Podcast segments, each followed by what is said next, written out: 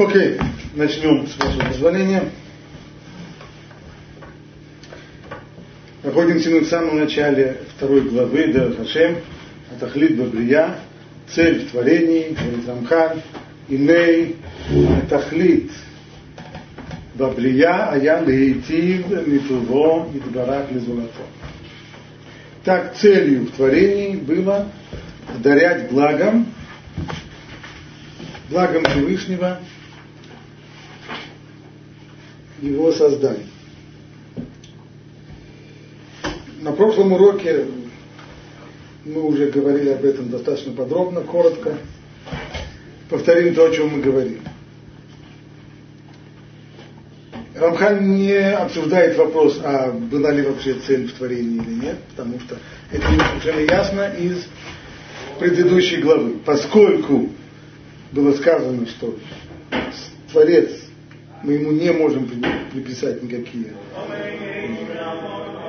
ничего, что в нашем сознании воспринимается как недостаток. Стало быть, отсутствие цели, бесцельные действия, которые, безусловно, воспринимаются у людей как недостаток, мы ему приписать не можем. Значит, цель была. Вопрос только выяснить, какая цель. Если бы речь шла о нашем каком-то исследовании, то сколько бы человек не искал и не пытался бы понять, для чего он существует, для чего мир вокруг него существует, это невозможно.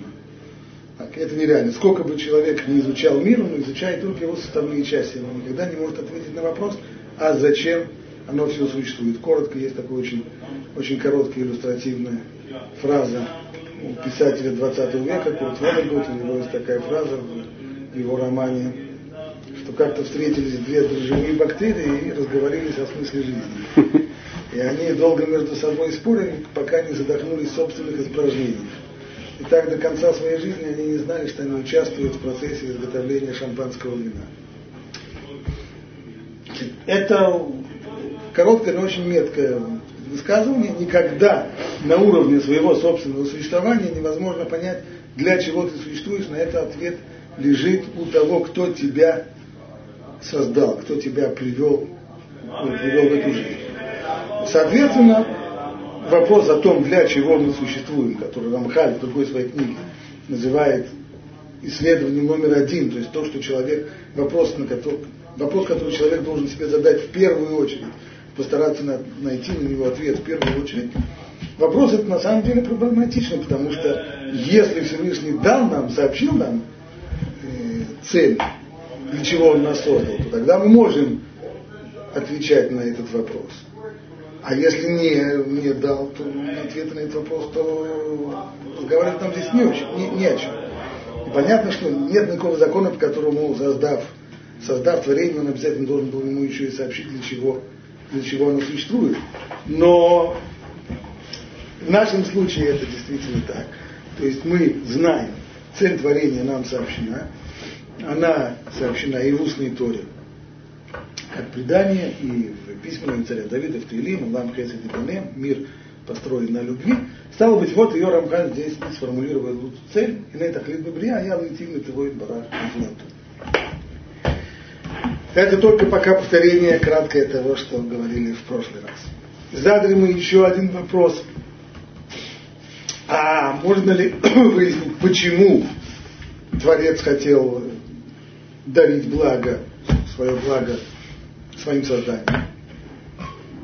Ответ на этот вопрос у нас, у людей действительно, за любой целью стоит определенная потребность, определенная надобность, определенный недостаток. По отношению к Всевышнему это нельзя сказать, ибо если есть какая-то у него потребность, значит ему чего-то не хватает, значит он недостаточно, несовершенен, ничего мы сказать о нем не можем. Стало быть, вопрос, а что заставило его хотеть давать благо, вопрос просто некорректный, и мы им заниматься не будем. Мы можем задать другой вопрос, который мы закончили предыдущий урок. Хорошо, не будем задавать некорректные вопросы. Попробуем задать корректный вопрос. А именно, эта цель, которая нам здесь сообщена, она цель конечная или нет? Или за ней есть другие цели, которые за ней скрываются? Ведь пример, который мы привели, был следующий. Человек идет на кухню, делает какое-то действие. Я спрашиваю, а какая цель его действия? Если я его спрашиваю, скажи, с какой целью ты идешь на кухню? кухню я иду с целью включить чайник. Цель? Цель. Он мне ее и сообщил. Я могу спросить, а скажи, пожалуйста, а эта цель конечная включить чайник? Или за ней стоит еще какая-то цель? А эта твоя цель, она только промежуточная? Скажи, да, на самом деле эта цель промежуточная, потому что у меня есть более дальняя цель. Я хочу заварить чай. Ну, это здорово. А заварить чай это конечная цель, или за ней есть еще одна какая-то цель? Он, да, есть еще одна конечная цель. Я его еще и выпить хочу. Так. Вот здесь вот в конечном итоге мы упремся, что хочу, на самом деле не столько хочу, сколько мне надо чай, я в нем нуждаюсь. Потребность у меня есть. Всевышнего потребностей нет. Это мы уже проходили. Но вот то, что нам здесь сказано, что цель была дагитив, то есть дарить благо, это цель конечная или это цель не конечная, а именно, может быть, за ней стоит какая-то другая цель, а цель дарить благо, она только промежуточная, служебная. Или наоборот, может быть, эта цель конечная, а на пути к ней есть промежуточные какие-то цели. Как вот цель? Как можем ли мы здесь что-нибудь говорить? Есть ли какая-то цель, которая стоит за целью дарить благо? А ответить мы должны так, что ну, не знаем и знать не можем. Потому что если мы задаем вопрос о том, есть ли какая-то цель более дальняя, то есть что, ведь обратим внимание, когда я говорю с человеком и спрашиваю его, что, какие у него цели, то я иду от промежуточных целей к более дальним. Так? Я вижу, что он пошел на кухню, спрашиваю, а для чего ты идешь на кухню? Ну, чтобы чайник вскипятить. А чайник вскипятить зачем? Ну, чтобы чай заварить. А чай заварить зачем? Чтобы пить. Но у человека на самом деле все идет по, в обратную сторону. У него сначала рождается идея чай сделать, потом он рассматривает, а что нужно для того, чтобы чай сделать? Чай выпить. А затем, а что нужно, чтобы выпить? Чтобы выпить, его надо заварить. А чтобы заварить, что нужно делать? Горячую воду нужно. Ну, тогда пойдем включать на кухне, на кухне чайник. То есть идет всегда сов маасеба махшава тхила. То есть тот конечный результат, чашка горячего чая, в мысли, в планировании, на уровне целей, он первый, с него начинается. А потом уже идет к более, более промежуточным целям. Так вот, если мы задаем вопрос, а есть ли какая-то более дальняя цель, то есть более первичная цель у Творца мира, чем давать благо, то есть, может быть, он хотел, а может, он хотел давать благо, а для какой цели он хотел давать благо? Ответ понятия не имею и, и, и не могу иметь, потому что это выводит меня уже за рамки сотворенного мира. А никаких совершенно исследований и никаких размышлений за рамками сотворенного мира у нас нет и быть не может, потому что все, все, о чем мы можем рассуждать, все, о чем мы можем, мы можем соображать, думать, представлять, это только в рамках сотворенного мира. Поэтому Рамхан подчеркивает, Тахлит Бабрия, он не пишет Тахлит Габрия, цель творения в родительном падеже. А цели творения мы не знаем и знать не можем. Как, мы знаем, для нас все начинается именно с этой самой цели, которая раскрывается в творении лаитив золото, дарить благо. Для нас она цель конечная. Теперь могут быть цели промежуточные. И об этом мы еще будем говорить, об этом мы еще э, успеем порассуждать с Божьей помощью. Пока что зададим себе еще один вопрос. Вот цель эта нам сообщена по традиции. Можем ли мы как-то ее приблизить к своему э, пониманию?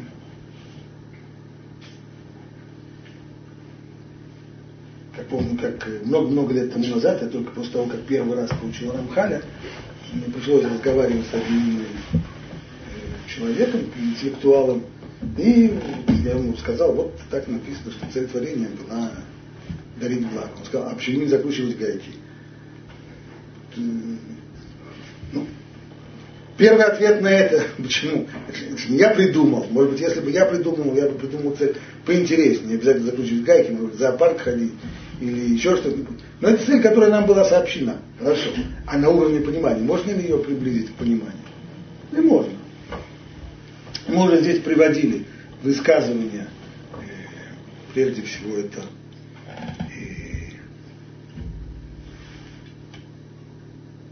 мыслителей и Рамбама, и Рабейну Там. Пишет Рабейну Там так. Мудрецы всего мира верят и знают, что Творец ни в чем не нуждается. Ведь нуждающийся страдает от недостатка чего-то. И, не до, и достигнет полноты, лишь обретя желаемое. Творец же совершенен. И поэтому ни в чем не нуждается. А раз он ни в чем не нуждается, напрашивается вывод, что и мир не был создан ради какой-то нужды. Стало быть, мы поняли, что мир был создан только ради того, чтобы даровать благо тем, которые его удостоятся. И единственным намерением творения мира была наша польза. То есть творение мира было актом альтруизма. И выводит это Рабейну там а, при помощи простого заключения. То есть то, с чего мы начали. Поскольку мы понимаем, объяснили это в, перв, в первой главе, что Творец мира, он, во-первых, есть, во-вторых, ему нельзя приписать недостатки. И стало быть, если ему нельзя, нельзя приписать недостатки, стало быть, он не действовал в интересах, в своих интересах для получения какой-то своей определенной пользы, стало быть, если так, а цель была, стало быть, цель это не в сфере его интересов, а в сфере, в сфере интересов созданных творений. Также пишет Рамба, немножко странным оказывается на первый взгляд еще одна сторона. Люди иногда говорят так, я могу себе представить, что если есть кто-то, кто в чем-то нуждается, то у окружающих его появляется желание э, ему помочь, дать ему какое-то благо. Но здесь мы имеем дело с обратной логикой, а именно создается мир, для чего он создается? Чтобы его облагодетельствовать, чтобы ему дарить благо, чтобы ему давать. Как это, как можно это приблизить? Значит, создать еще недостаток. Для, для этого нужно создать недостаток. Для того, чтобы его восполнить, нужно создать недостаток. Да. Так зачем простое утилитарное человеческое мышление, ну, зачем задавать недостаток, чтобы потом его, его заполнять? Может, может как-то можно проще и короче. Для, для, для чего это? Как это? На самом деле это, есть у нас э, понимание того, что даже очень-очень сложные, очень-очень сложные вопросы, всегда на них есть как возможность подойти хотя бы немножко по схеме, которую царь Давид назвал Мипсарев за Илока, то есть из плоти своей я узрю Бога. То есть в нашем мире всегда есть хоть отдаленные примеры на вот эти вот очень высокие материи, духовные миры, но все-таки всегда хоть какой-то отдаленный пример найти можно. И в нашей ситуации мы тоже можем найти такой отдаленный пример. Если мы спросим людей, зачем они хотят иметь детей, то мы получим самые разные ответы. От самых простых на уровне биологических, которые, в общем-то, не, не отличаются сильно от, э, от животных, до самых высоких. И в конце, в конце, в конце мы выясним, что, может, как мы это выясним? Я помню, я был знаком с парой людей, у которых э, не было детей не было у них детей, и они ходили к врачам, и к таким врачам, и к таким врачам, и так, и так, и так, пока в конечном итоге врачи им сказали, что они бессильны. Делать они ничего не могут, не смогут. Тогда эти люди завели собаку. На первый взгляд очень странно, потому что все то, чем обычно люди объясняют желание иметь детей, оно ну, никак собаке не подходит. Ни в качестве продолжения рода, ни в качестве лекарства от страха перед смертью, ни в качестве желания себя продолжить, ни в качестве надежды на то, что кто-то будет помогать им в старости, ни в качестве... Ну, ну почему здесь собака? Ну, никак. А на самом деле самое глубокое, глубокое, глубокое желание, которое есть у человека, ради чего он хочет иметь детей, это чтобы у него было был кто-то, о ком он мог бы заботиться. В этом случае и собака тоже подойдет. Муж, конечно, не. Или два ребенка. Или еще больше. Но когда никак не получается, собака это тоже объект заботы. Стало быть, мы видим, что есть подобного рода логика и в нашем человеческом мире, когда человек создает, дает жизнь другому человеку для того, чтобы о нем потом заботиться. Так что эта вещь, в общем-то, понятная и на нашем уровне тоже.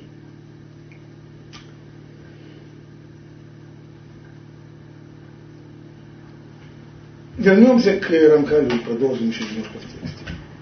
Ине атахлит бебрия лейти митувой барак зулато.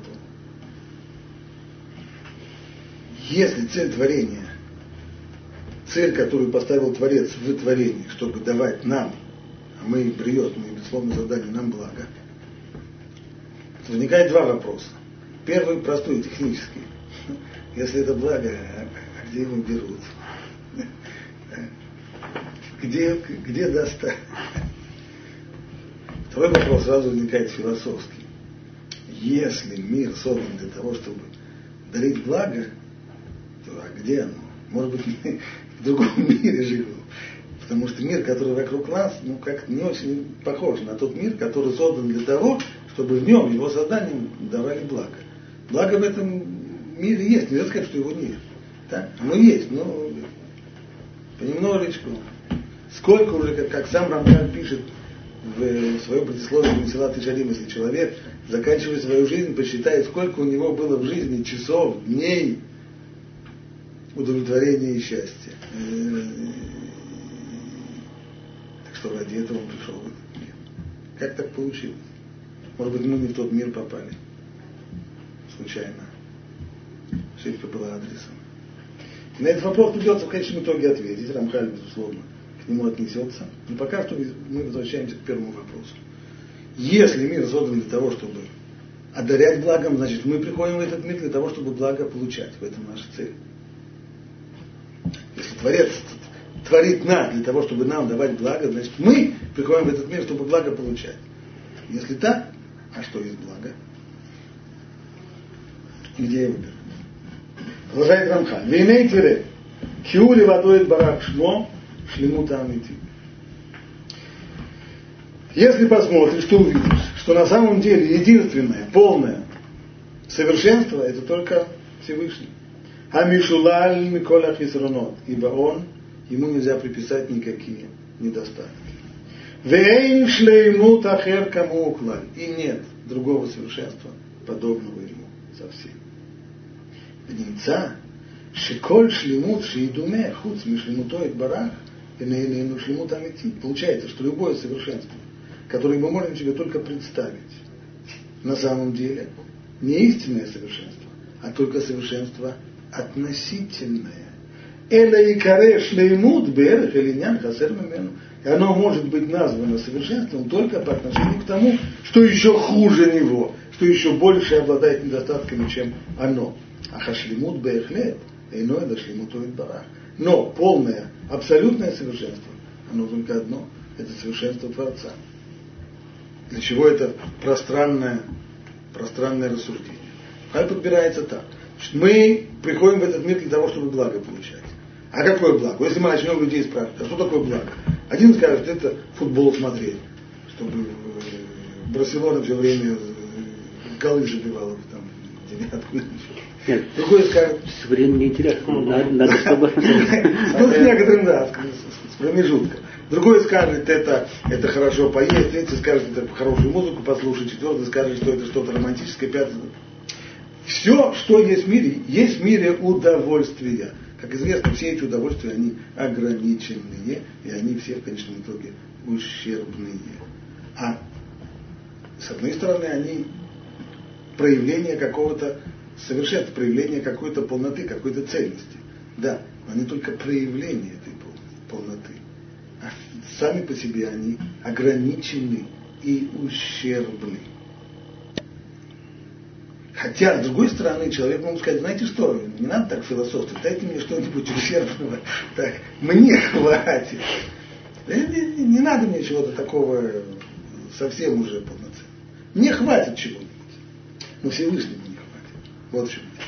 Поэтому Рамхан объясняет, что все благо, которое есть, все, что мы можем представить себе благом, оно благо относительное, потому что по отношению к более худшей ситуации, да, вкусно поесть это благо, ну тоже мне большое благо. Да, но сидеть голодным это намного хуже.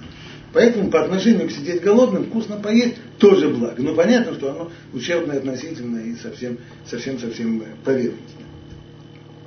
Все эти виды блага, они только есть проявление, проявление абсолютного блага. А абсолютное благо это только Творец, поскольку ему я никогда не могу приписать никакого недостатка.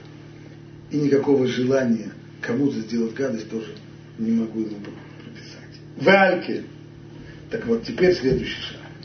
Бьет хевцоид барах, лейти в золото, поскольку воля его была на то, чтобы дать благо своим творениям, тем, которым вне его. Ло яспикло бы ее то, мейтив кцат тов. Не удовлетворила бы его возможность дать немного блага. Мы, когда создаем своих, свои творения, своих детей, мы тоже хотим им давать благо. Но при всем при этом мы знаем свою ограниченность, ограниченность своей зарплатой, своим свободным временем, своим эмоциональным э, накалом, который тоже не бесконечен. Ограничен я. Ну ничего, это уже тоже хорошо. Время у меня, могу время им уделить, хорошо. Могу им что-то купить на свои деньги заработанные, тоже хорошо. Неплохо уже. Но Всевышний не ограничен. Поскольку он не ограничен. Ведь у нас-то тоже на самом деле есть желание дать детям как можно больше только из-за осознания собственной ограниченности мы говорим себе, ничего не страшно. Купил я ему велосипед, больше не могу, но больше у меня просто денег нет. Уже хорошо велосипед купил. Но у Всевышнего нет недостатка ни в чем. Стало быть, если он хочет давать, и ради этого он сотворил этот мир, чтобы давать, значит, он поставит перед собой цель давать максимум блага. Самый бесценный дар, который только можно себе представить. Лояцпикло Биотом идти к цатов. Не удовлетворит и не хватит ему того, чтобы он будет давать немного блага. Это биотом идти в тахлитатов. А именно, когда он будет давать максимум блага, шеев шарлы бруим шейкаблу. Максимум блага тоже, все-таки нужно сказать, не с некоторой оговоркой, столько, сколько творения будут в состоянии воспринять. Потому что максимум блага безграничный, это в нем только утонуть можно. Оно просто сотрет, сотрет, сотрет любое творение. Поэтому имеется в виду благо максимум столько, сколько созданное творение сможет только воспринять. Убью то ули водой барах, а то вамити. Ну, а что есть абсолютное благо? Поскольку абсолютное благо это он сам. Ло истапек хивцуато, это биото миамем зулато, Поэтому это максимальное благо выражается именно в том, что Всевышний захочет дать им, своим творениям, то самое, максимальное благо, которое есть он сам. Шубой барах, мецадацмо. И оно в нем. И оно в нем не с какой-то внешней стороны. Оно в нем по сути, ибо он есть благо. Шуа, то вашалем, амити, ибо он и есть абсолютное благо. То есть, все, что мы, создание, можем дать, мы тоже даем своим созданием. Но у нас это все мы даем что-нибудь внешнее я иду и покупаю сыну велосипед. Или иду и даю человеку э, поесть. Чаю я ему согреваю. А здесь речь идет о том, что Творец, поскольку он хочет дать максимум блага, то он дает самого себя. Что значит дать самого себя? И опять же, даже в нашем человеческом мире есть хотя бы какой-то есть хотя бы какой-то тому пример. Что значит давать самого себя? Когда, скажем, неблагополучные семьи, очень часто можно слышать, что э, жена жалуется на то, что муж ей не уделяет внимания. Спрашивает, может, ты уделяешь внимание своей жене? Он, конечно, я подарки покупаю.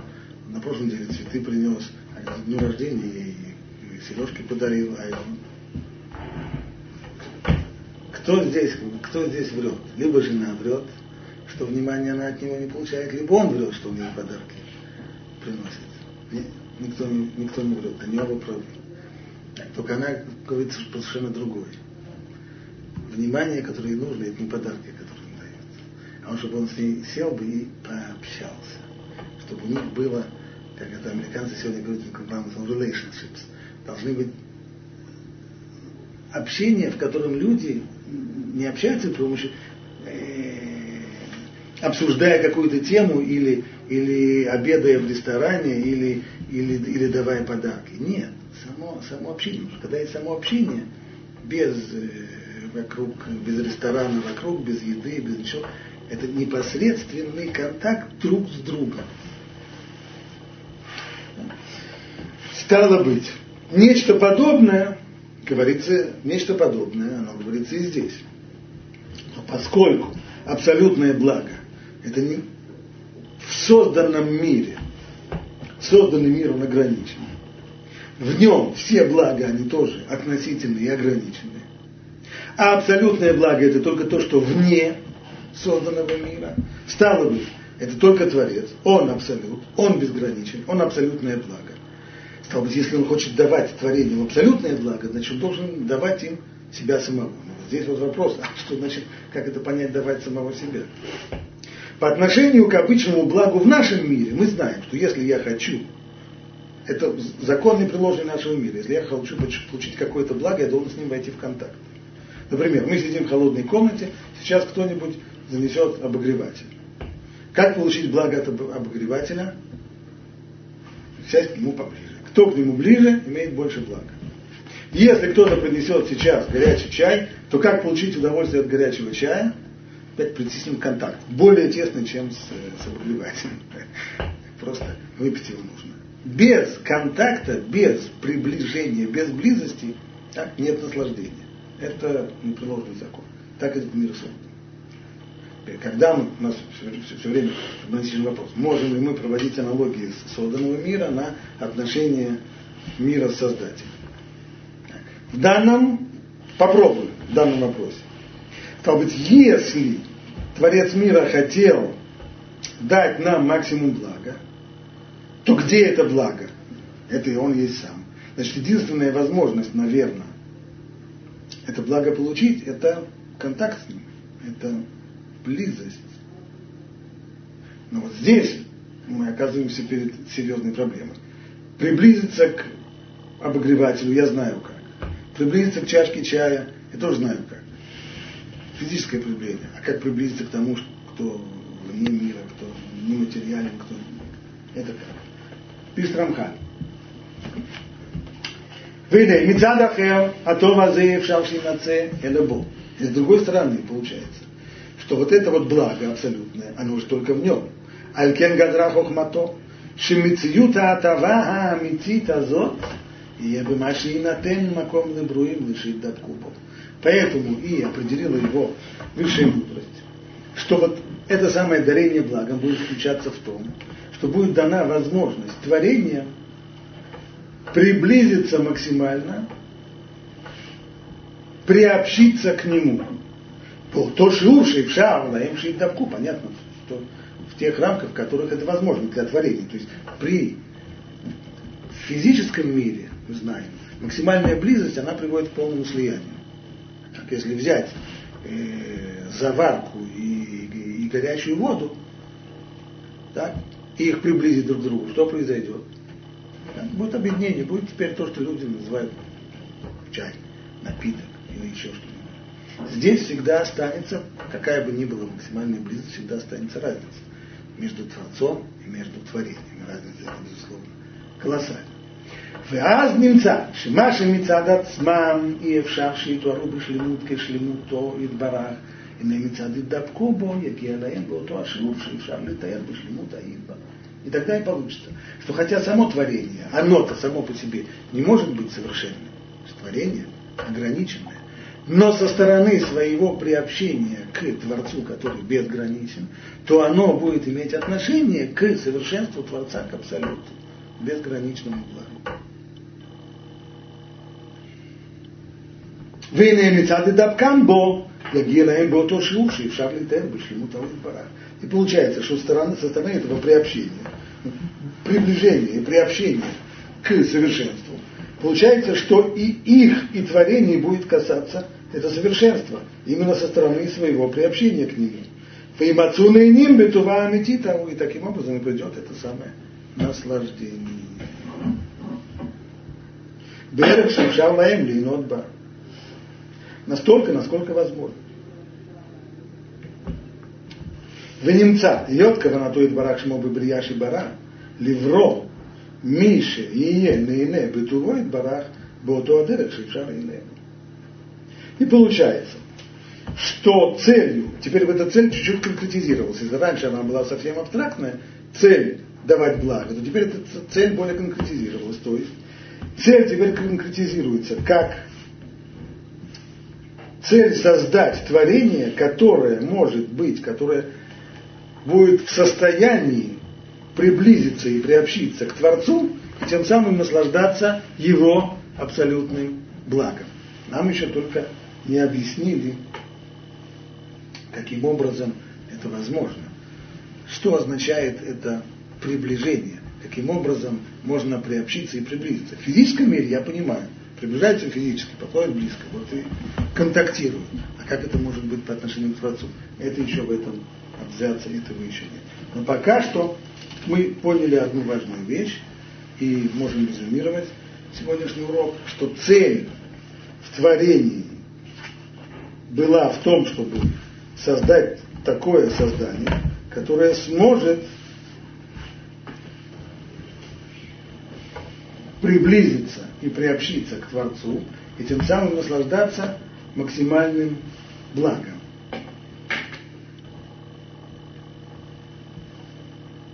Скажем, может быть, пока только устно, не читая в тексте, все-таки нехорошо останавливаться здесь на на полдороги, потому что вопрос остался, ну хорошо, а действительно, как, как же может быть это приближение-то? Каким образом? В мире духовном близость не физическая означает э, подобие.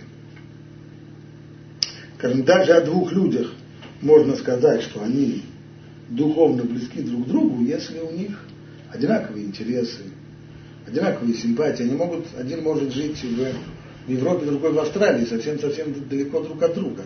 Но если между ними есть подобие, если есть общность интересов, если э, общие духовные какие-то стремления, эти люди близки.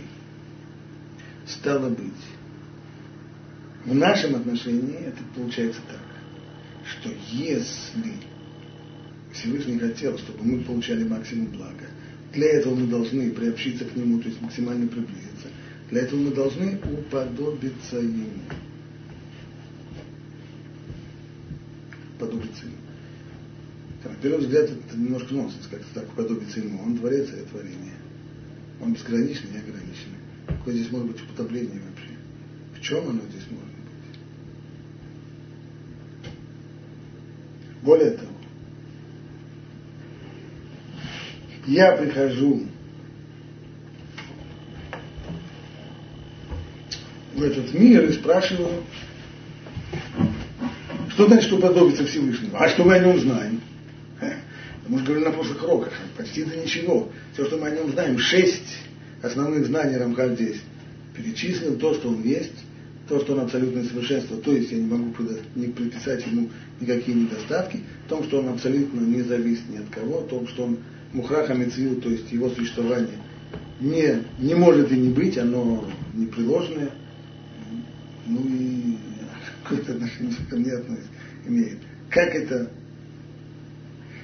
как это может быть, чтобы было здесь это совершенство, Получается так, что если должно быть уподобление, уподобление кому? Тому, о котором я вообще-то много не знаю, только единственное, что я знаю, что ему такие недостатки приписать нельзя, а тот, кому, кому нельзя приписать недостатки, называется совершенство. Это тогда значит, получается, что мы должны быть совершенными. Нет, я может быть совершенным, да, как все остальные вокруг, они явно что-то что-то не то. А тогда как же вся эта штука работает? Где же здесь это совершенство? А может быть, потому-то и в нашем мире так плохо, что мы несовершенны. Должны были бы быть совершенными. Были бы мы совершенными, мы были бы тогда похожи на Него. Были бы похожи на Него, были бы близки к Нему. Были бы близки к Нему, мы бы потребляли благо большими порциями. А мы несовершенно на Него не похожи. Это может быть объяснение. Это отвечает на вопрос, который мы задали в самом начале. Если мир создан для того, чтобы дарить благо, почему у нас есть ощущение, что мы попали не в тот мир? Нет, не в тот. Но просто мы в нем несовершенны. Тогда вопрос, а почему Творец нас не, не сделал совершенными? В чем здесь штука? Как понять вот эту вот идею уподобления и совершенства? Вот это уже мы оставим на следующем, пока здесь закончено. Больше вопрос по первой части. Наблюдение за миром и приходу к каким-то выводам Авраама Вину, частично пришел к каким-то выводам, это цель творил. Нет, никогда не целетворил. Он пришел только к выводу, что сам мир сам по себе существовать не может. Должен быть кто-то, кто извне его запустил. Вот и все. Больше никакой... А Хесси, то, что он стал делать, как бы похоже Хесси, то есть он мог просто жить так и... Нет, просто задал, он себе, он себе, он себе задал вопрос. Так, каким образом он пришел к идее Хесси? Он себе задал вопрос приблизительно такой. Похоже на, на все наше рассуждение. Тот, тот, кто запустил этот мир, так, если он безграничный, то что ему надо было? Как Рабейну там, да, ему ничего не надо было. У него не было потребности ни в чем. А тогда для чего он это сделал? Единственное, что я могу сказать, для того, чтобы давать, дарить.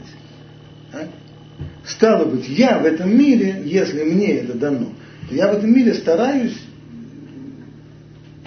копировать его, его поведение. Точно. Это мне, нет, это мне только говорит о том, чем я должен заниматься. Мне никогда это не отвечает на вопрос, на вопрос, для чего все это сделано. Это совершенно разные вещи. Я, я приведу, может быть, дальний пример.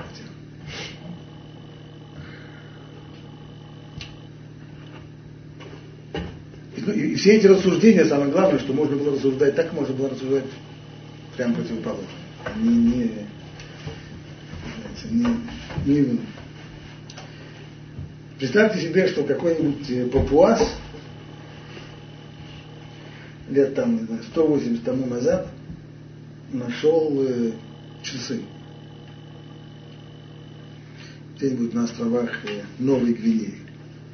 Первый раз в жизни видит. Вопрос, для чего эта штука существует? Он может ее полезать, может ее надкусить, может посмотреть, послушать. Она тикает, тык-тык-тык-тык-тык-тык-тык. А для чего она существует? Даже если он будет на семи пядей во лбу припать, даже если он разберет эту штуку, он никогда соберет обратно, почему тяжу, он никогда не поймет, для чего она существует. Он может придумать, для, на что ее использовать. Например, у него ребенок родился, так, а в Новой Гвинее магазина с игрушкой нету. А если ребенку этот самый завести часы и посложить ему к уху, то ребенок успокаивается. Он слышит тык-тык, тык-тык, тык-тык, тык. Это к нему как, как Фишер Прайс почти это самое подходит. Ну и все. Теперь у папуаса есть ответ, что ему делать с этой самой фиговиной. Он знает, для чего она создана, понятия не имеет. Пока тот, кто сделал эти часы, не скажет, что это на самом деле прибор для измерения времени, он никогда этого не знает. Не будет. Он может решить, что с ней делать. Так. Аналогичное мышление. То есть, какое здесь мышление? Для чего создан этот мир? Ответ – не знаю. Если мне никто не сказал, не знаю. Теперь, что мне делать в этом мире? На этот ответ, на этот вопрос Авраам нашел ответ. Так. Заниматься, заниматься хесед. Потому что по тому, как он соображал, по идее это вполне соответствует уподоблению того. Но не больше того, не, не больше, чем на уровне, что в этом мире, что, что нам с собой, что нам с собой делать. Но это же немало. Вместе с тем говорю, что этого недостаточно. Нужно еще, что нужно еще изучить вопрос, а, а в чем цель? В чем цель? Потому что... Опять же, с тем, что нам делать потом. Изучить цель, чтобы что? Нет, недостаточно. Прежде всего для того, чтобы знать. Сам по себе. Конечно. Папуас тоже знает, чего часы, и папуас тоже не знает, это разные папуасы. Это да, да, разные папуасы. Жека день. Так.